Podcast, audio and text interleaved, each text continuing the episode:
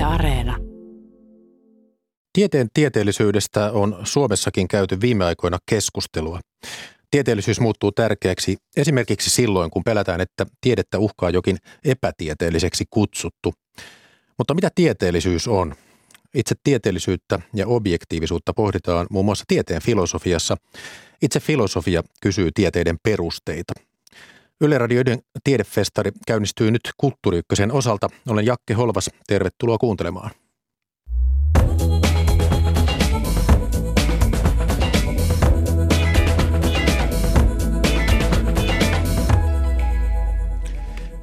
Studiossa keskustelemassa kaksi dosenttia, akatemiatutkija Jussi Bakman Helsingin Jyväskylän yliopistosta sekä yliopiston lehtori Inkeri Koskinen Tampereen yliopistosta.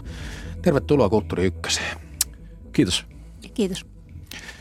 Puhutaan aluksi Inkeri Koskisen kanssa. Kun tunnet tieteen filosofia, olet tieteen filosofi, niin kerro mitä tieteen filosofia pohtii? No tiedehän ei tule toimeen tekemättä tota, erinäisiä sellaisia oletuksia, jotka on pohjimmiltaan filosofisia. Että ne tehdään sitten joko ilman, että niitä niin kauheasti mietitään, tai useimmiten, useimmilla tiede, tieteen aloilla käydään sellaisia perustavia teoreettisia keskusteluja, joissa näitä filosofisluonteisia kysymyksiä kaiken sen tutkimuksen taustalla käsitellään. Ja tieteen filosofia on taas se filosofian osa-alue, joka niin kuin kohtaa tämän eri tieteiden teoreettiset keskustelut, katsoo filosofian suunnasta ja erikoistuu nimenomaan tieteeseen liittyviin filosofisiin kysymyksiin. Voiko sanoa niin, että jos eivät ole tieteen filosofiset perusteet kunnossa, niin tieteestä tulee helposti hömppää? En mä sanoisi, että hömppää, mutta se on niin kuin tiedollisesti sit kauhean riskialtista, jos ei niitä perusteita koko ajan kriittisesti tarkastele, ainakin niin kuin tieteenala tieteenalan tasolla, jos ei käydä sellaista kriittistä itsereflektiivistä keskustelua niistä filosofisista taustaoletuksista, mitä sillä alalla on, niin tota, siinä on iso määrä erilaisia niin kuin, tiedollisia riskejä, joiden vakavuus vaan kasvaa herkästi. Että siinä niin voi kompastua johonkin semmoisiin mokiin, joihin ei pitäisi. No kun olet tutkinut objektiivisuutta, tätä tieteellisen objektiivisuuden käsitettä, niin kannattaako objektiivisuudesta pitää kiinni? Ilman muuta tieteessä kannattaa objektiivisuudesta pitää kiinni. Se kiinnostava kysymys, tai se, minkä vuoksi mä voin sanoa, että ilman muuta tieteessä kannattaa tieteellisestä objektiivisuudesta pitää kiinni ja sitä kannattaa tavoitella, niin johtuu siitä, että millä tavalla mä ymmärrän sen, että mitä objektiivisuus tarkoittaa. Sehän on ihan hirveän kiistanalainen käsite, jota ymmärretään eri niin kuin filosofisissa keskusteluissa on ymmärretty hirveän monenlaisin tavoin. Ja sitten se, mitä sillä yle, niin kuin yleisessä julkisessa keskustelussa tai jopa niin kuin mitä tutkijat tarkoittaa sillä, niin se on aika vaihtelevaa ja monet niin kuin käsitykset siitä, mitä me tarkoitetaan objektiivisuudella, on kauhean niin kuin ongelmallisia. Että se, mitä mä oon tehnyt tämän parissa, on semmoinen, semmoista käsitteellistä työtä, että miten me voitaisiin niin kuin saada selkeä kuva siitä, mitä me tarkoitetaan objektiivisuudella, niin että se käsite säilyttää sen normatiivisen voimansa, mikä on hirveän olennainen sille. Ja samalla niin kuin välttäisi monet sudenkuopat, joita on huomattu, että erilaisissa käsityksissä siitä, mitä se käsite tarkoittaa, niin tulee vastaan paljonkin minkälaisia ne sudenkuopat ovat esimerkiksi, jolloin saattaa tulla semmoinen lohduton olo, että antaa olla koko objektiivisuus, että jos sitä mukaan näin ajatellaan.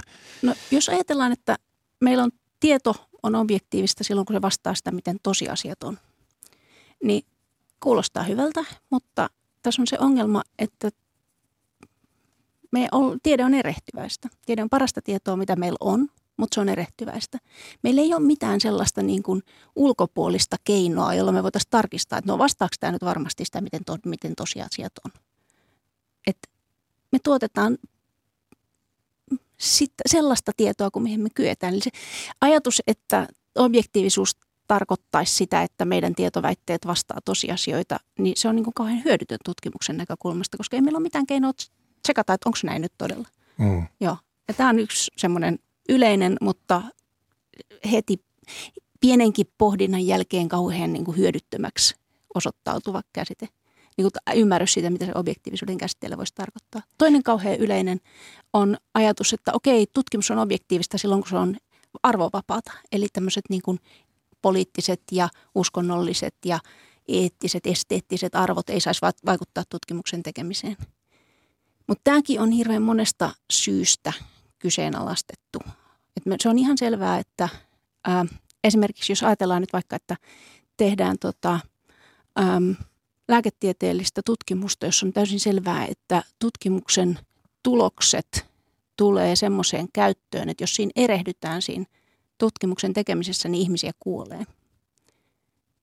Niin totta kai sen pitää vaikuttaa ihan hirveästi, tämän ennakoitavan tulevan käytön pitää ihan hirveästi vaatia, vaikuttaa siihen, että niin kuin, minkälaisia riskejä voidaan ottaa siinä tutkimuksessa. Mm. Että kuinka paljon pitää niin kuin, äh, olla, ottaa mieluummin niin kuin siihen semmoiseen suuntaan riskejä, jossa niin kuin, äh, okei, sitten me ei saada me ei pystytä kehittämään sitä lääkettä tai me ei pystytä kehittämään jotain rokotetta, mutta voidaan ainakin sanoa, että ei oteta niin kuin leikitä kenenkään hengellä. Tämmöiset niin kuin eettiset kysymykset ilman muuta vaikuttaa, niiden kuuluu vaikuttaa tutkimuksen tekemiseen. Ja se ajatus, että se olisi täysin vapaata arvoista, ei vaan tunnu pitävän paikkaansa ollenkaan. Et isompi kysymys on sitten, että okei, millä tavoin arvot saa vaikuttaa tutkimuksen tekemiseen? Minkälaiseen rooliin arvot saa päätyä tutkimuksessa? ei se arvovapaus semmoisena kategorisena, että eivät saa vaikuttaa ollenkaan, niin se ei ole ollenkaan sitä, mitä me halutaan tieteessä.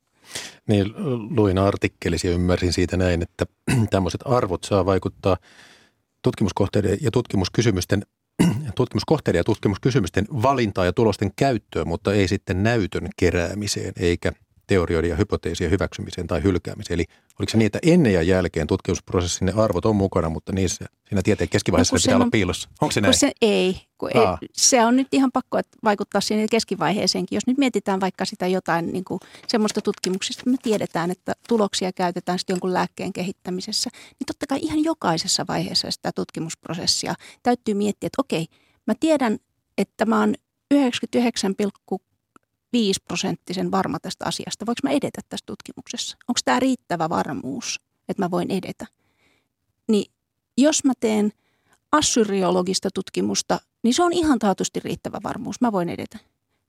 Mutta jos sen sijaan tehdään sitä lääketieteellistä tutkimusta, niin se onkin vielä, että ei, kun ehkä pitäisikö olla vielä vähän varmempi.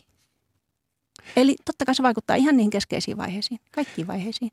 No. Riippuu toki tutkimuksesta, niin kuin, kuinka paljon, mutta mutta ei voi sulkea pois. Ja olet kuitenkin nimenomaan objektiivisen puolustaja. Kyllä, tuota, kyllä. Mikä olisi semmoinen niin kestävä objektiivisuuden määritelmä? Millainen on objektiivista? No tota, tämä, mitä mä nyt olen tässä kehittänyt ää, viime vuosina, on, että mä väittäisin, että silloin kun me sanotaan niin kuin tieteen piirissä, että joku asia on objektiivinen, sanotaan joku tutkija tai tutkijayhteisö tai menetelmä on objektiivinen. Me sanotaan, että me voidaan tukeutua siihen turvallisin mielin ja muutkin voi tukeutua siihen, koska sellaiset keskeiset tiedolliset riskit, jotka seuraa meidän epätäydellisyydestä tiedollisina toimijoina, on torjuttu tehokkaasti. Tämä on semmoinen mun mielestä aika toimiva kattokuvaus sille, että mitä me tarkoitetaan objektiivisuudella, joka välttää ison joukon erilaisia ongelmia – mutta se tarkoittaa sitä, että sitten että miltä objektiivisuuden, objektiivisuus näyttää tieteen käytännössä, niin vaihtelee hurjasti. Koska mm. mitkä on ne keskeiset tiedolliset riskit missäkin tapauksessa, jotka seuraa siitä, että me ollaan kauhean epätäydellisiä tiedollisia toimijoita, se vaihtelee tosi paljon. Ja sitten, että millä tavalla me torjutaan niitä riskejä, niin sekin on hirveän tapauskohtaista. Eli todella monitahoinen käsite on Erittäin objektiivisuus. monitahoinen käsite. tuota, Jussi Backman, olet tutkinut äh, moderniteettia Martin Heideggerille ja nyt sitten Akatemiaprojektissa tutkit luovuutta tällä niin kuin laajassa merkityksessä. Mitä ajattelet, mikä tekee sinun filosofian tutkimuksista objektiivista? Tai ovatko ne objektiivisia, johtuuko se jostain tietystä tieteellisestä metodista tai mistä?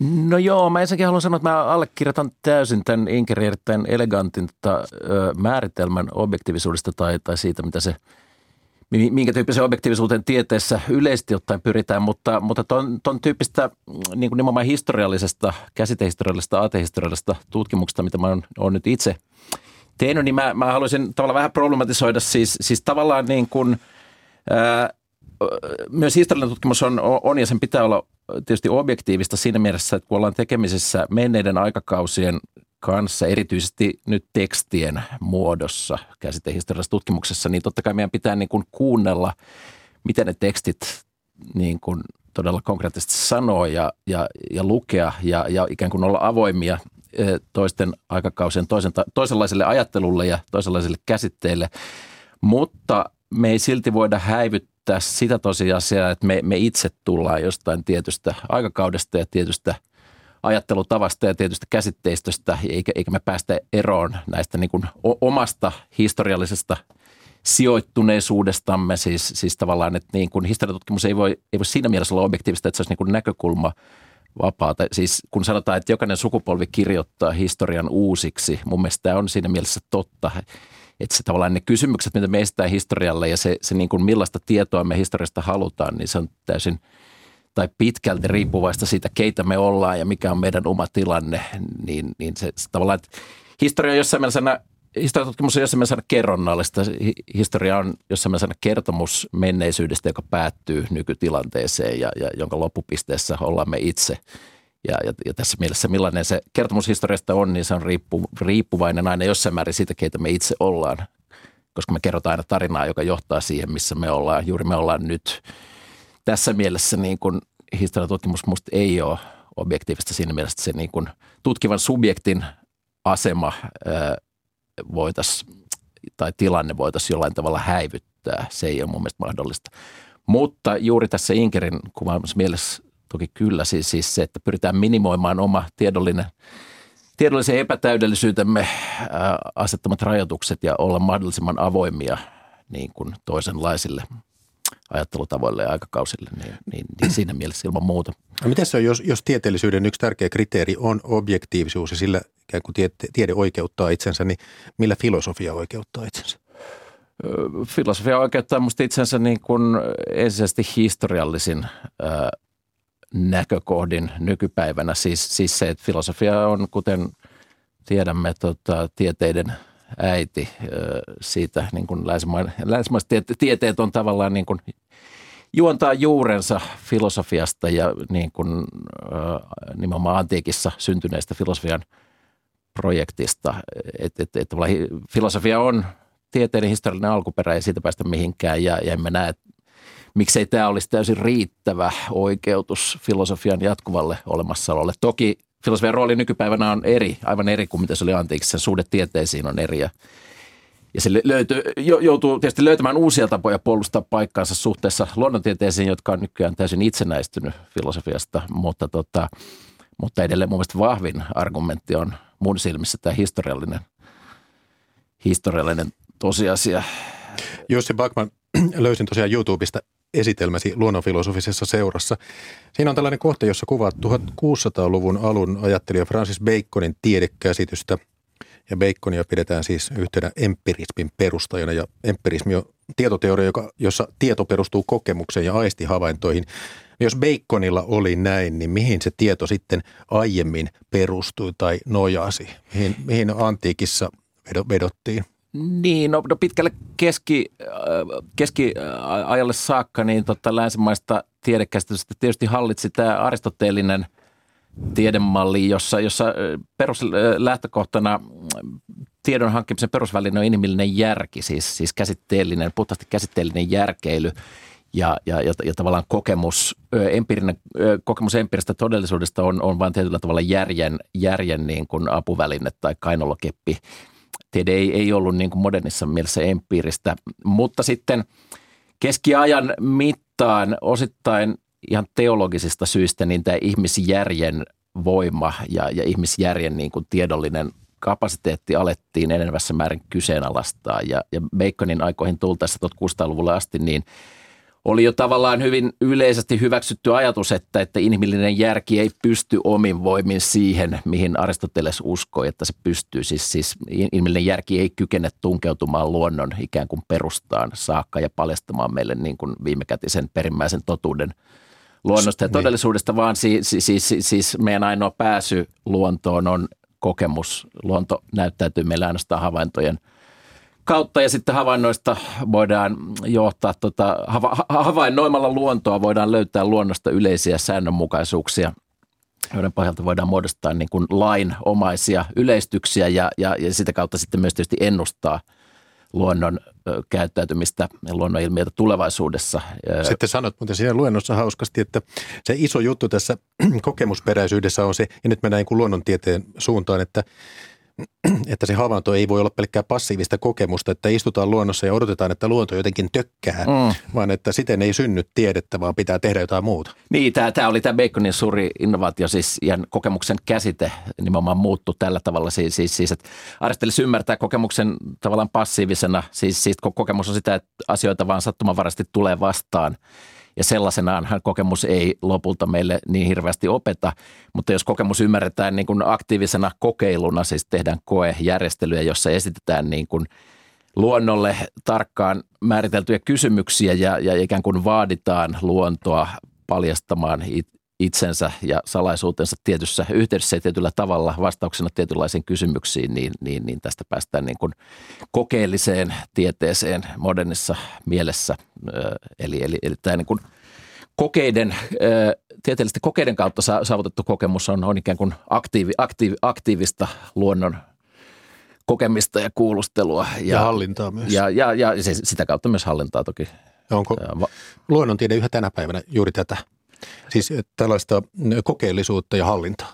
No, no siis hyvin yleisellä tasolla mä en näe, että miksi, miksi se ei ole se, millä, millä tavalla se olisi muuttunut.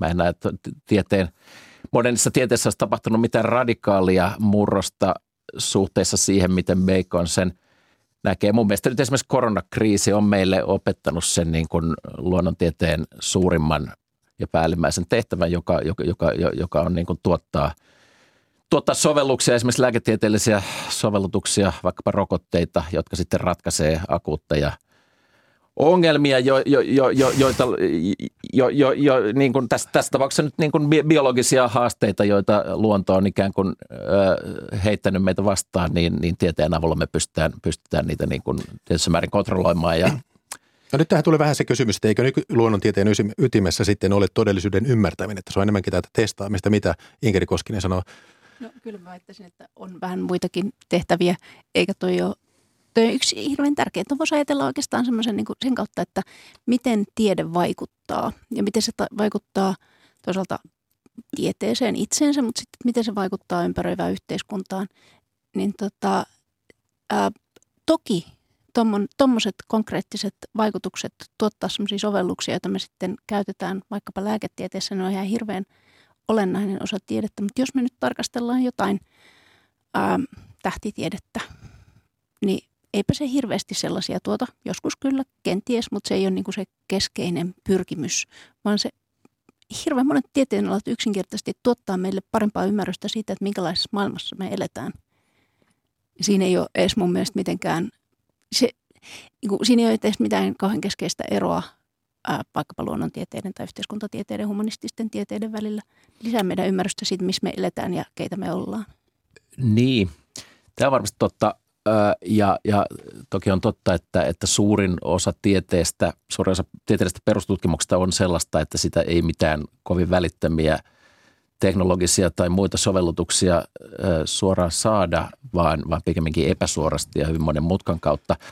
Mutta tämä kysymys ymmärtämisestä, niin, niin, niin mä tässä mä sikäli haluaisin tehdä ehkä perinteisen eron luonnontieteiden ja humanististen tieteiden välille. Siis, siis siinä mielessä, että tähtitiede toki antaa meille tietyn näkökulman, kosmologia antaa meille tietyn näkökulman universumin menneisyyteen ja, ja alkuperään, mutta mutta siis se, se, se tavallaan, että missä määrin se edistää ymmärrystä, nämä on erittäin – Kosmologia on erittäin vaikea, vaikeasti ymmärrettävä tiede maalikolle. Siis onko niin, että ehdoton valtaosa ihmistä ei juurikaan ymmärrä kosmologiaa ö, alkeita pidemmälle.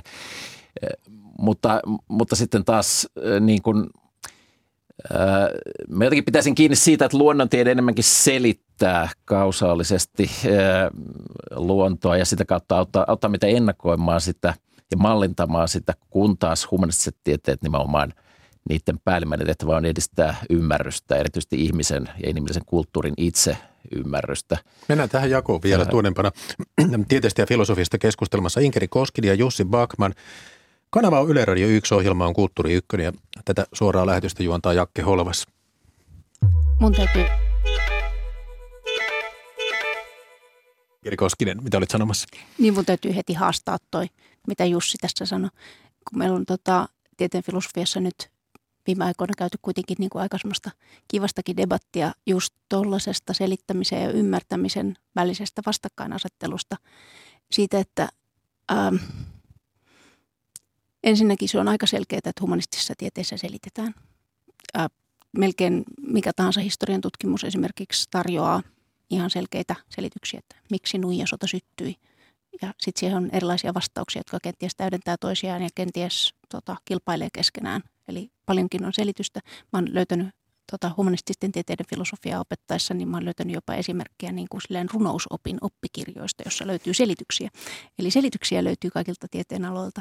Ja sitten toisaalta ää, ymmärtämisen käsite, se on ihan selkeää, että meillä on semmoista niin kuin eläytyvää ymmärtämistä ja just esimerkiksi kielen ymmärrystä, ymmärtämistä ja merkitysten ymmärtämistä, ää, joka on se on totta, että se on ihmistieteellisillä aloilla niin kuin korostunutta. Mä oon samoilla linjoilla siitä.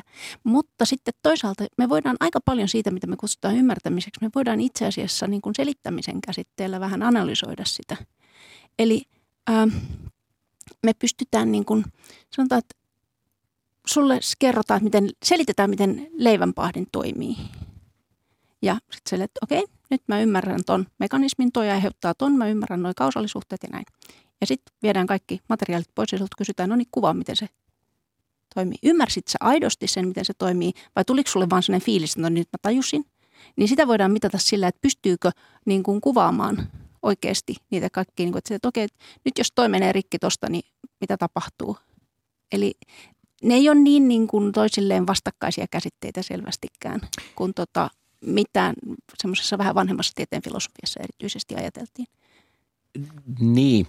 Joo, mä oon toki samaa mieltä siitä, että selittämisen ja ymmärtämisen välinen raja on, on aina väistämättä veteen piirretty ja, ja ne, ne niin kuin niitä molempia voidaan käyttää hyvinkin väljästi ja päällekkäisesti. Mutta tota, mä, mä silti näkisin, että se, se, se tavallaan niin kuin nuijasodan syttymisen syiden ymmärtäminen, niin se on, se on ole, hyvin olennaisesti erilaista kuin, kuin se, että ymmärretään, miten leivänpahdin toimii tai, tai miten koronavirus tarttuu elimistöön. Se, se, se, se tavallaan nämä jälkimmäiset, jälkimmäiset, jälkimmäiset on kyse kuitenkin niin kuin, siis siitä, että ymmärretään tietty mekanismi, mm. tietty mekaaninen prosessi, kun taas, jotta me ymmärretään, ymmärretään miksi nuijasta syttyminen täytyy nimenomaan eläytyä sen ajan ihmisten, ihan myös niin kuin yksilötasolla, yksittäisten yksilötoimijoiden ajatusmaailmaan ja merkitysmaailmaan ja, ja erilaisiin inhimillisiin motiiveihin, mitkä ihmisiä siinä tilanteessa ohjas, jolloin, jolloin musta on, tulee ongelmalliseksi puhua selittämisestä.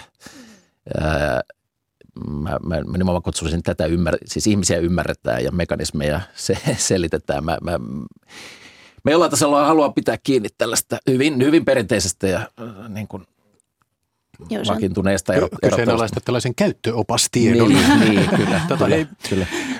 joita muuten piinallisia nivaskoja tulee aina kodinkoneiden mukana. Mutta jos mietitään nyt vähän filosofiaa historiaa, puhutaan pikkasen yleisemmin. Öö, vastikään julkaistiin suomeksi filosofi Edmund Husserlin teos karteesiolaisia mietiskelyjä. Husserl vaikutti ajallisesti 1900-luvun alussa, kuoli tuossa 1938. Kun Husserlilla oli tutkielma filosofia ankarana tieteenä ja sitten oli teksti eurooppalaisten tieteiden kriisi, niin näistä aiheista voi jo päätellä, että tässä nyt on ainakin yksi filosofi, jota kiinnostaa tieteellisyys ihan jo vakavana teemana. Mitä Jussi Bakman, keitä filosofia, filosofia historiassa on kiinnostanut nimenomaan tieteellisyys ja sitten käänteisesti onko sellaisia filosofia, että ei niitä tieteellisyys kiinnosta, mutta kovia ajatuksia on silti? No joo, no siis kuten aiemmin no silmi, niin, niin, niin ennen, ennen oikeastaan uuden ajan alkua 1600-lukua, niin, niin filosofia ja tieteet ei ollut, ei ollut mitenkään selkeästi erillisiä toisistaan. Että et, et se vasta niin kuin modernina aikana on tapahtunut se kehityskulku, joka oikeastaan vasta 1700-1800-luvulla muodostuu lopulliseksi. Siis, siis se, että esimerkiksi luonnontiedettä ei enää kutsuttu luonnon filosofiaksi tiede, tiede ja, ja, ja filosofia todella eriytyy kunnolla ja lopullisesti vasta oikeastaan 1200-luvulle tultaessa, niin, niin, niin tämä niin kuin filosofien välien selvittely tieteen kanssa niin, niin oikeastaan niin kuin sijoittuu mun nähdäkseni nimenomaan uudelle ajalle, siis siihen tilanteeseen, jossa, jossa tieteet todella alkaa itsenäistyä filosofiasta, niin silloin filosofia alkaa kiinnostaa se, millä, millä tavalla kuitenkin voidaan ajatella, että filosofia edelleen muodostaa tieteiden perustan. Tavallaan filosofia joutuu nimenomaan oikeuttamaan itsensä uudella tavalla uudestaan suhteessa tieteisiin ja, ja sitten sanotaan ehkä niin kuin Descartia, jota Descartia pidetään yleisesti ensimmäisenä niin kuin modernin filosofian perustajana, niin, niin, niin Descartes on ensimmäisiä tällaisia ää, ajattelijoita, jotka yrittää nimenomaan ää, asettaa filosofisen perustan kaikelle tie, tieteelle ja tiedolle ja tietämiselle. Ja, ja, ja sitten myöhemmin tota, erityisesti nyt Immanuel Kant ja saksalainen idealismi.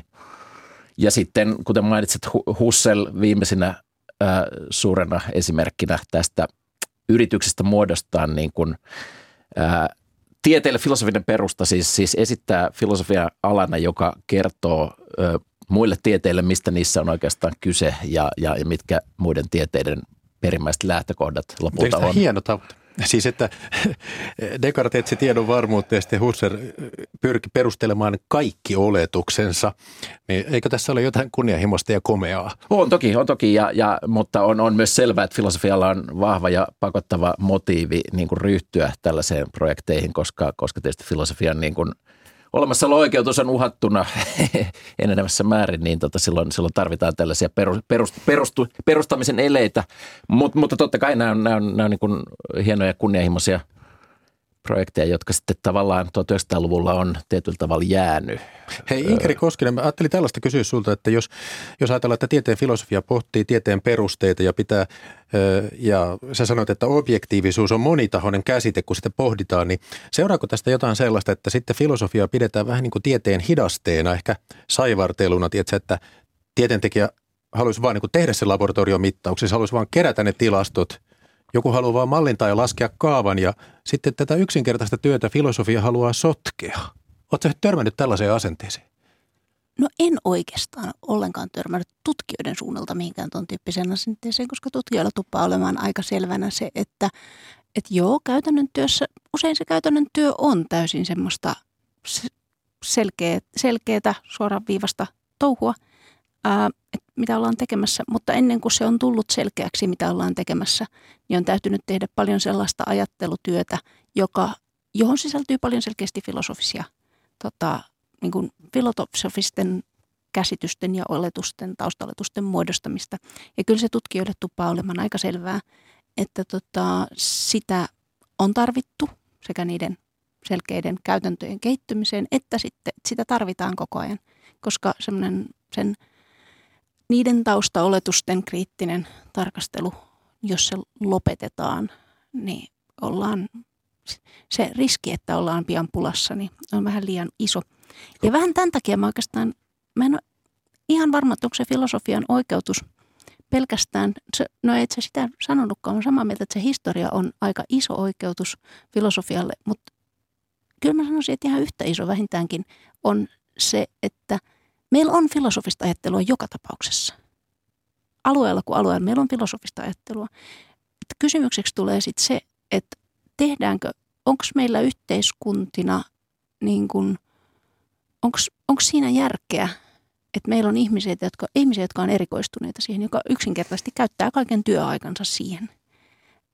Ää, mä sanoisin, että siinä on hyvinkin paljon järkeä, koska vaihtoehdot on, että meillä on parempaa filosofiaa tai huonompaa filosofiaa. Että se, että meillä ei olisi filosofiaa, niin sitä vaihtoehtoa, että mä en näe, että meillä mitenkään olisi. Hmm. Mietin vaan sitä, että kun pari vuoden takaisin tiedebarometrin mukaan suomalaiset luottaa tieteeseen enemmän kuin koskaan aikaisemmin mittaushistorian aikana, niin olisiko tämä sitten kuitenkin niin kuin tämä luottaminen uskomista, että sitten ajatellaan, että filosofit, että lopettakaa nyt se perusteiden pohtiminen, että antakaa meidän uskoa rauhassa tieteeseen. Sehän on mitä, kauan... mitä Jussi Backman tuumaa? Niin, no siis on erittäin hyviä hyviä rationaalisia syitä uskoa tieteisiin ja, ja, ja, ja, ja tämä, tämä, ei, tämä ei ole missään nimessä niin kuin, tämä ei ole niin kuin perustatonta uskoa, vaan kertoo ehkä ennen kaikkea suomalaisten yleisen koulutustason ja, ja, ja, ja, ja tietopohjan lisääntymisestä ja on ilman muuta kaikin puolin niin kuin hyvä, hyvä ja positiivinen asia, eikä, eikä, eikä, eikä nyt niin kuin, en, mä, mä ymmärrän tieteenfilosofian roolin nykyisessä tiedemaailmassa aivan samalla tavalla kuin Inkeri ja, ja sen täytyy toki oikeuttaa itsensä myös hyvin muunlaisilla argumenteilla kuin tällä historiallisella, joka, joka ei toki aina akateemisessa maailmassa riitä. Eikä, eikä, eikä nyt mun mielestä tieteen tehtävä ei voi olla niin kuin millään tavalla kyseenalaistaa tiedettä sinänsä tai, tai pyrkii horjuttamaan ihmisten uskoa tieteeseen. Ei, mä, mä, mä, mä en näe tätä ollenkaan niin kuin mahdollisena tehtävänä, vaan, vaan niin kuin, äh, nimenomaan siis äh, niin kuin edistää tieteen itsereflektiota ja, ja, ja tietysti ihmisten yleistä ymmärrystä siitä, että mitä tiede on, miten se toimii, mitkä on, mitkä on, mitkä on tieteellisen metodin peruspiirteet ja, ja modernin tieteen lähtökohdat ja, ja näin, että, että, että tavallaan lisätä ymmärrystä tieteestä, modernista tieteestä ja, ja tota, ei, ei, ei suinkaan niin kuin horjuttaa tieteen asemaa millään tavalla. Hei mä kysyn teiltä, kerro vaan Inkeri. Jo tuohon sanoisin vaan, että siinä vaiheessa kun mä oon ää, esimerkiksi lukiolaisille joskus pitänyt luentoja, mä uskallan käydä tämän lukiolaisten läpi, kanssa läpi ainoastaan siinä tilanteessa, jos tota, mä tiedän, että ne ei pysty poistumaan sieltä salista ennen kuin mä oon lopettanut. Koska mä aloitan sillä, että mä kerron erittäin hyviä syitä olla luottamatta tieteeseen – ja sitten johdan niistä sen, että niin, että kaikista näistä syistä, että meillä on kaikenlaista toistettavuuskriisiä tieteessä, meillä on kaikenlaisia semmoisia niin paljastunut sen tosi perustavia ongelmia jollain alalla, niin kaikista näistä niin kuin perustavista ongelmista, mitä aina silloin tällöin yhtäkkiä huomataan, että hetkonen, me on tehty väärin, niin ne on ne tiedeyhteisöt. Niiden tiedeyhteisöjen sisäinen itsekriittisen keskustelun ansiosta me on selvillä siitä, että hetkonen, nyt on mokattu ja nyt me korjataan. Eli se, niin kuin, ää, se että luotta, meillä on luottamus tieteeseen niin korkealla tasolla kuin se Suomessa on, niin se on ihan mahtava asia ja kertoo osittain paljon siitä, että kuinka niin kuin ylipäätään tämmöinen korkean luottamuksen yhteiskunta tämä on, koska jos ajatellaan luottamuksen käsitettä, niin siinä on tämä tiedollinen puoli tämmöisessä, niin kun luotetaan tieteeseen, niin luotetaan, että ne menetelmät on, tuottaa tukeutumisen arvoisia tuloksia ja näin edelleen. Mutta siinä on myös siis semmoinen, niin kuin, että luotaanko mä siihen, että nuo tutkijat on hyvän tahtoisia. Mm sen tyyppinen puoli, niin se, se tulee, on totta, joo. Jo, se on semmoinen yleinen luottamuspuoli. Tota, ylipäätään se, että meillä on luottamusta tieteeseen, niin se on sitä vankemmalla pohjalla, mitä paremmin ihmiset ymmärtää sen, että tiede on erehtyväistä. Se on mm. silti parasta, mitä meillä on. Joo, tässä itse asiassa tajusin, että oli jo peräänkuuluttamassa suurin piirtein sitä, että Suomessa olisi viisi miljoonaa ihmistä, jotka pohtivat itsekriittisesti ja filosofisesti tiedettä, että se ei tuskin ole mahdollista. Hei, tota, yksi tämmöinen semi-ajankohtainen juttu. Huhtikuussa Helsingin Sanomien pääkirjoituksissa kirjoitettiin tällä tavalla. Mitä kauemmas tieteen ytimestä edetään yhteiskunnallisille, humanistisille ja lopulta taiteellisille aloille, sitä vähemmän akateemisessa kilpailussa on empiriaa ja sitä enemmän ideologiaa. Ja tämä sitten synnytti Suomessa keskustelun tieteestä. Mitä te ajattelette tästä sanaparista tieteen ydin, että kun siitä lähdetään vähän ulospäin, niin siellä tulee sitten ideologia?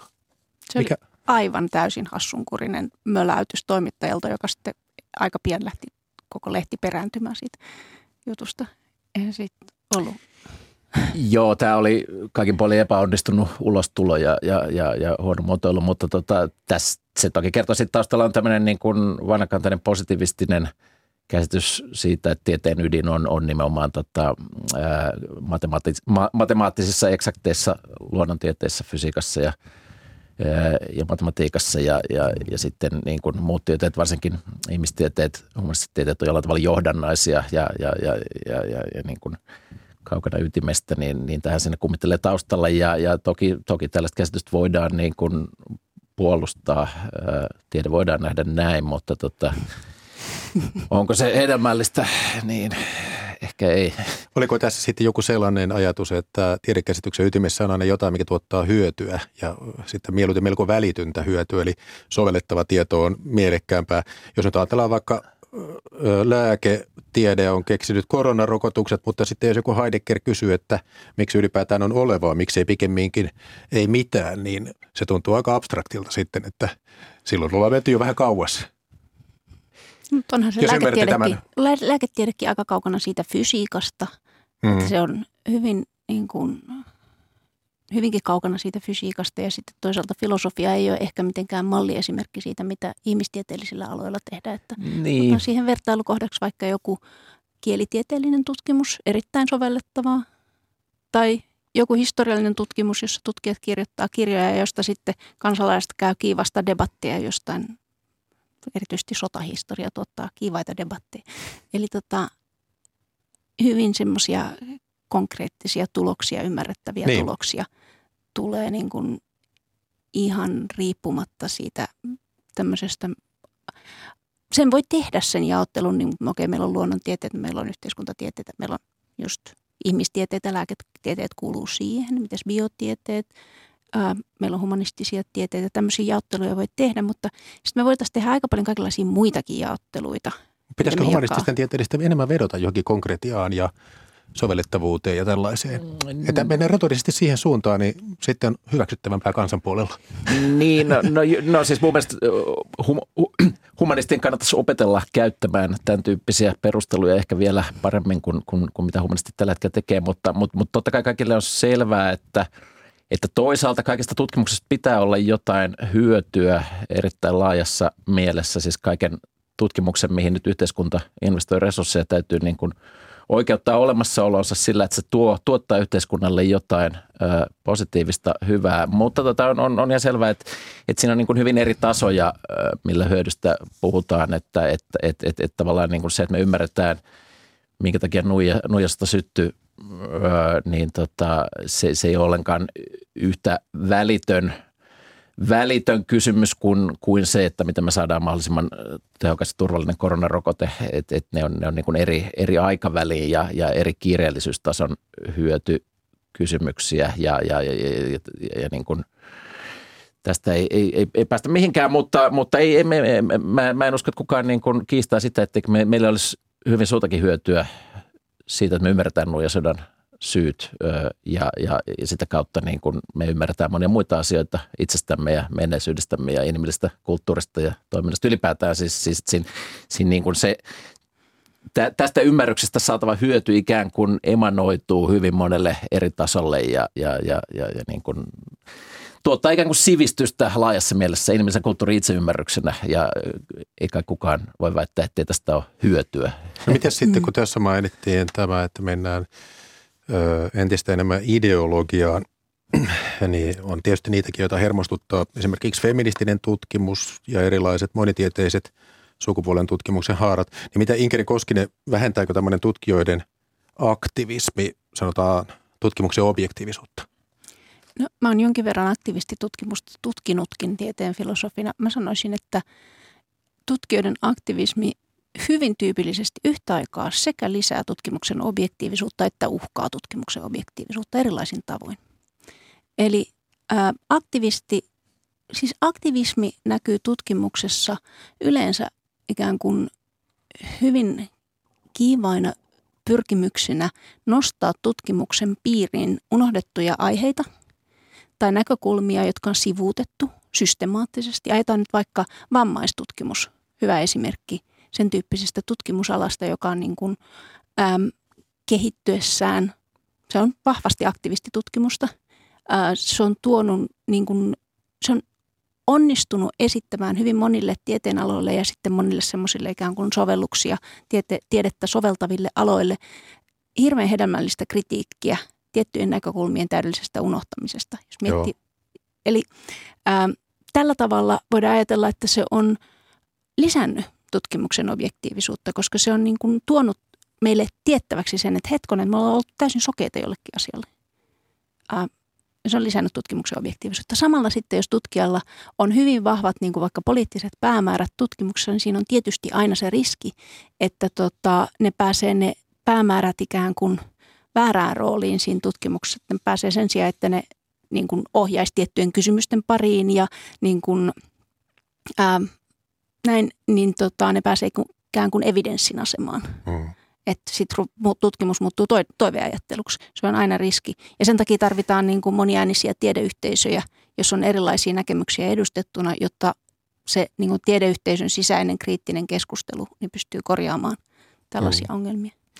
Tänä vuonnahan käytiin myös alkusyksystä tämmöistä kansalaiskeskustelua tieteen rahoituksesta, kun Suomen Akatemia myönsi rahoituksen tällaiselle tutkimushankkeelle kuin afro-eurooppalaisen liikkuvuuden poetiikka ranskankielisessä afrikkalaisessa kirjallisuudessa, niin siitä sitten populistit innostuivat ja tieteellinen vertaisarviointi sai rinnalleen keskustelun, että mihin verorahoja oikein käytetään.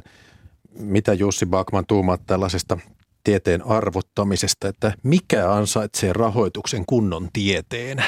Niin, no se tietysti, että niin kuin tällaisen muutaman sanan otsikon perusteella aletaan niin kuin arvioida joku tutkimushankkeen merkitystä, niin on, on, on tietysti aika tällaista halpahintaista populismia ja öyötystä, että et, et mä en nyt sille keskustelulle osaa antaa juuri minkälaista arvoa. Siis, siis se, en, ole, en ole itse, en, enkä voi puhua tästä, niin kuin tästä yksittäisestä tutkimushankkeesta tietenkään mitään, koska en ole, en ole perehtynyt siihen, mistä, mistä siinä tota, nimenomaan oli kyse, ää, mutta, tota, mutta totta kai tässä, tässä törmätään juuri tuohon kysymykseen, mistä ää, äsken puhuttiin, ää, että tota, niin kuin, minkä, minkä, minkä tasosta, minkä välittömyystason hyötyä me tieteelliseltä tutkimukselta halutaan.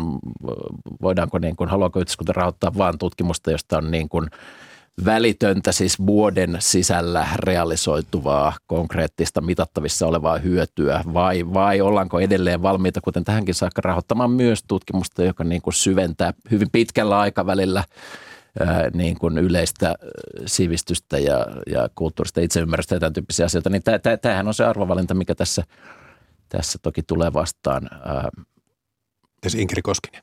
No tässähän oli hirveä jotenkin suorastaan humoristista se, että sitten kirjallisuuden Nobel meni kirjailijalle, joka käsittelee nimenomaan afrikkalaista mm. liikkuvuutta Euroopassa, toki mm. englanninkielistä eikä ranskankielistä tässä tapauksessa, mutta siinä on niin täysin ilmeistä, että jos me ylipäätään kirjallisuustieteellistä tutkimusta halutaan, että tehdään, niin totta kai tällä hetkellä täytyy tutkia just ton tyyppisiä aiheita. Il, täysin ilmeinen esimerkiksi tuon Nobelin valossa. Et, äh, jopa siis sen niin kuin, muutaman sadan sanan tiivistelmän valossa on ilmeistä, että tämmöisiä tutkimusaiheita tämän hetken, minkälaista maailmankirjallisuus tällä hetkellä on, niin sitä täytyy tutkia. Yle yhden suorassa lähetyksessä Kulttuuriikkössä puhutaan kahden filosofian tutkijan kanssa tieteestä, tiedekeskusteluista. Inkeri Koskinen ja Jussi Backman studiossa ja Jakke Holvas juontaa tätä lähetystä.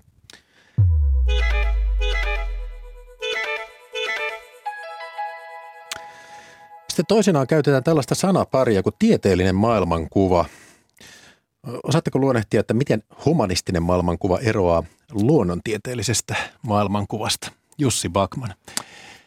Jaa, äh, mä luulen, että nämä ei ole niin millään tavalla kaksi toisensa poissulkevaa maailmankuvaa, vaan, vaan ehkä saman kolikon kaksi, kaksi hieman erilaista, erilaista puolta. Siis, siis yleensä tieteellisen maailmankuvan ajatellaan – rajoittuvan niin kuin, äh, sille yleensä tarvitaan tietynlaista ymmärrystä luonnosta äh, ja, ja luon, luonnon, luonnon rakenteesta äh, ja alkuperästä. Mm, Mutta kamppaileeko nämä maailmankuvat yhä mielestäsi?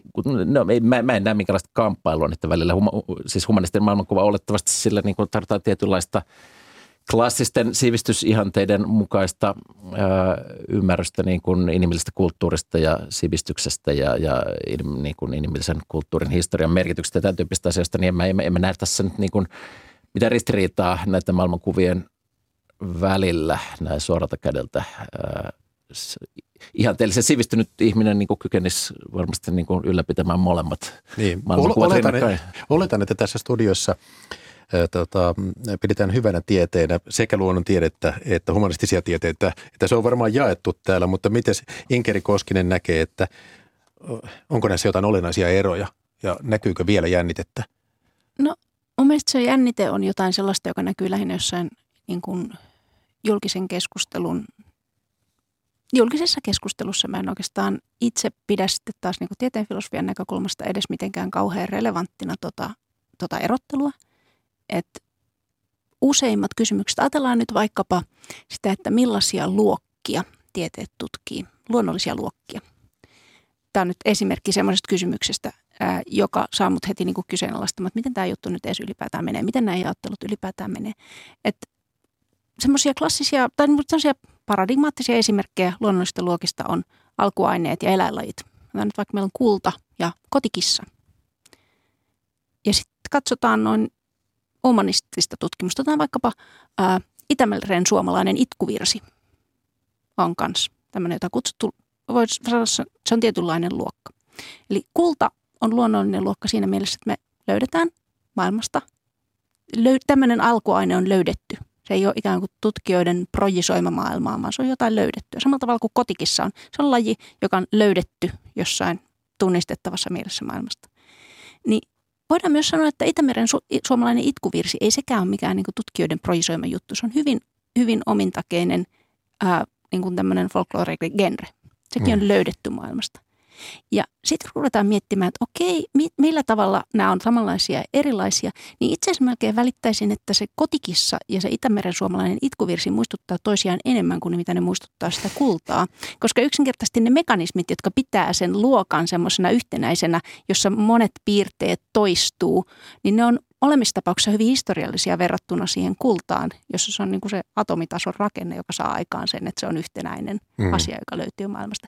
Ja heti kun mennään niin kuin yhtään detaljitasolle, niin tämä tämmöinen ää, julkisen keskustelun erottelu ää, luonnontieteiden ja humanististen tieteiden välillä, niin se vaan jotenkin hajoaa ja muuttuu merkityksettömäksi. Te olette niin sivistyneitä tutkijoita, että te näette pikemminkin tämän lomittain menemisen kuin sen kansan keskuudessa käydyn keskustelun, jossa varmasti nytkin on jotain kuulijoita, joiden mielestä on olemassa semmoista humanistista esseistiikkaa, johon sotkeutuu poliittisia intressejä, mutta sitten kova luonnontiede, se on objektiivista. Vai kuinka? E- ettekö edes törmää sellaisiin ihmisiin? Totta kai, siis tot, totta kai tähän, niin kuin, tähän asetelmaan törmää jatkuvasti, mutta, mutta enemmän ehkä niin kuin some-keskustelujen tasolla. Mä, mä, mä en näe, että, että tavallaan niin kuin tutkijat, tutkijat, tutkijat niin kuin, mun, mun nähdäkseni vähemmän ja vähemmän niin kuin ylläpitää tällaisia asetelmia. Ne on, ne on ehkä jossain – menneisyyden vaiheessa ollut relevantimpia asetelmia kuin, kuin nykypäivänä. Että, että ihmiset, jotka toimii akateemisessa maailmassa, niin on mun nähdäkseni aika vapaita tällaisista niin kuin kankeista, mustavalkoisista vastakkainasetteluista ja asetelmista, mutta totta kai nämä niin kuin tavallaan populaaritasolla elää tällaiset, mm. tällaiset niin kuin mielikuvat ilman muuta. Tämmöinen muuten Jussi Bakman piti kysyä sinulta, kun oli tuo – luonnonfilosofisen seuran luento. Siinä siteerasit filosofi Friedrich Nietzscheä, joka sanoi näin, että modernia aikaa ei hallitse tieteen voitto, vaan tieteellisen metodin voitto tieteestä. Niin. Mitä tämä tarkoittaa? No, no sillä, siis, siis siinä tavallaan Nietzsche kuvailee modernin tieteen olemusta, jossa, jossa, jossa tavallaan niin kuin – nimenomaan tämä erityisesti Baconin kehittämä ö, ö, empiirinen ö, metodi ikään kuin ö, tulee hallitsemaan tieteen itseymmärrystä, tieteen etenemistapaa, tieteen tekemisen tapaa. Siis, siis tota, kokeellinen, e, empiirinen ymmärrys ö, tieteen tekemisestä niin tota, saa siinä mielessä voiton tieteestä, että tieteen luonne olennaisesti muuttuu ja ja, ja Nietzschellä on tässä mielessään juuri tämä Baconin itsensä lausahdustieto itse on valtaa, siis, siis, siis tavallaan moderni, modernin tieteellisen metodin myötä ää, tieteestä tulee tietyllä tavalla – se ei ole enää luonnon ymmärtämistä, luonnon intressitöntä ymmärtämistä, vaan, vaan myös luonnon ennakointia ja sitä kautta luonnon teknologista hallintaa ja, ja teknologista sovellutusta hakemista, niin, niin, niin, niin, niin tässä mielessä niin kuin...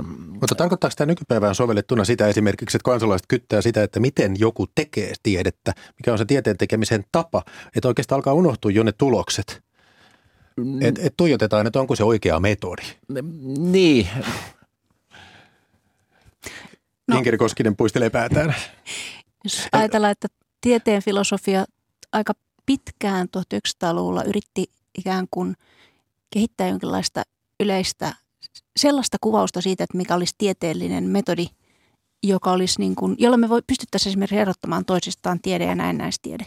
Joo. Ja tässä niin kuin vaan kerta toisensa jälkeen epäonnistuttiin ja sitten aika lailla vallitsee yksimielisyys siitä, että tie, tiede on niin heterogeeninen ilmiö ja ihan kauttaaltaan, riippumatta siitä, että otetaanko tämmöinen angloamerikkalainen niin kuin ajattelutapa ja tarkastellaan vain luonnontieteitä, otetaanko myös ihmistieteet siihen mukaan, niin se on joka tapauksessa niin heterogeeninen ilmiö, että me pystytä kuvaamaan tieteellistä metodia.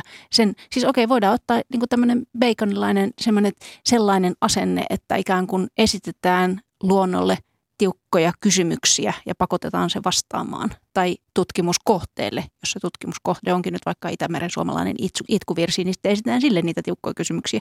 Mutta tämä ei riitä mitenkään niin kuin mihinkään sellaiseen tieteellis, tämän, tämän tarkempaa kuvausta mistään sellaisesta tieteellisestä metodista, niin ei ole onnistuttu, vaikka kova yritys on ollut, niin tuottamaan.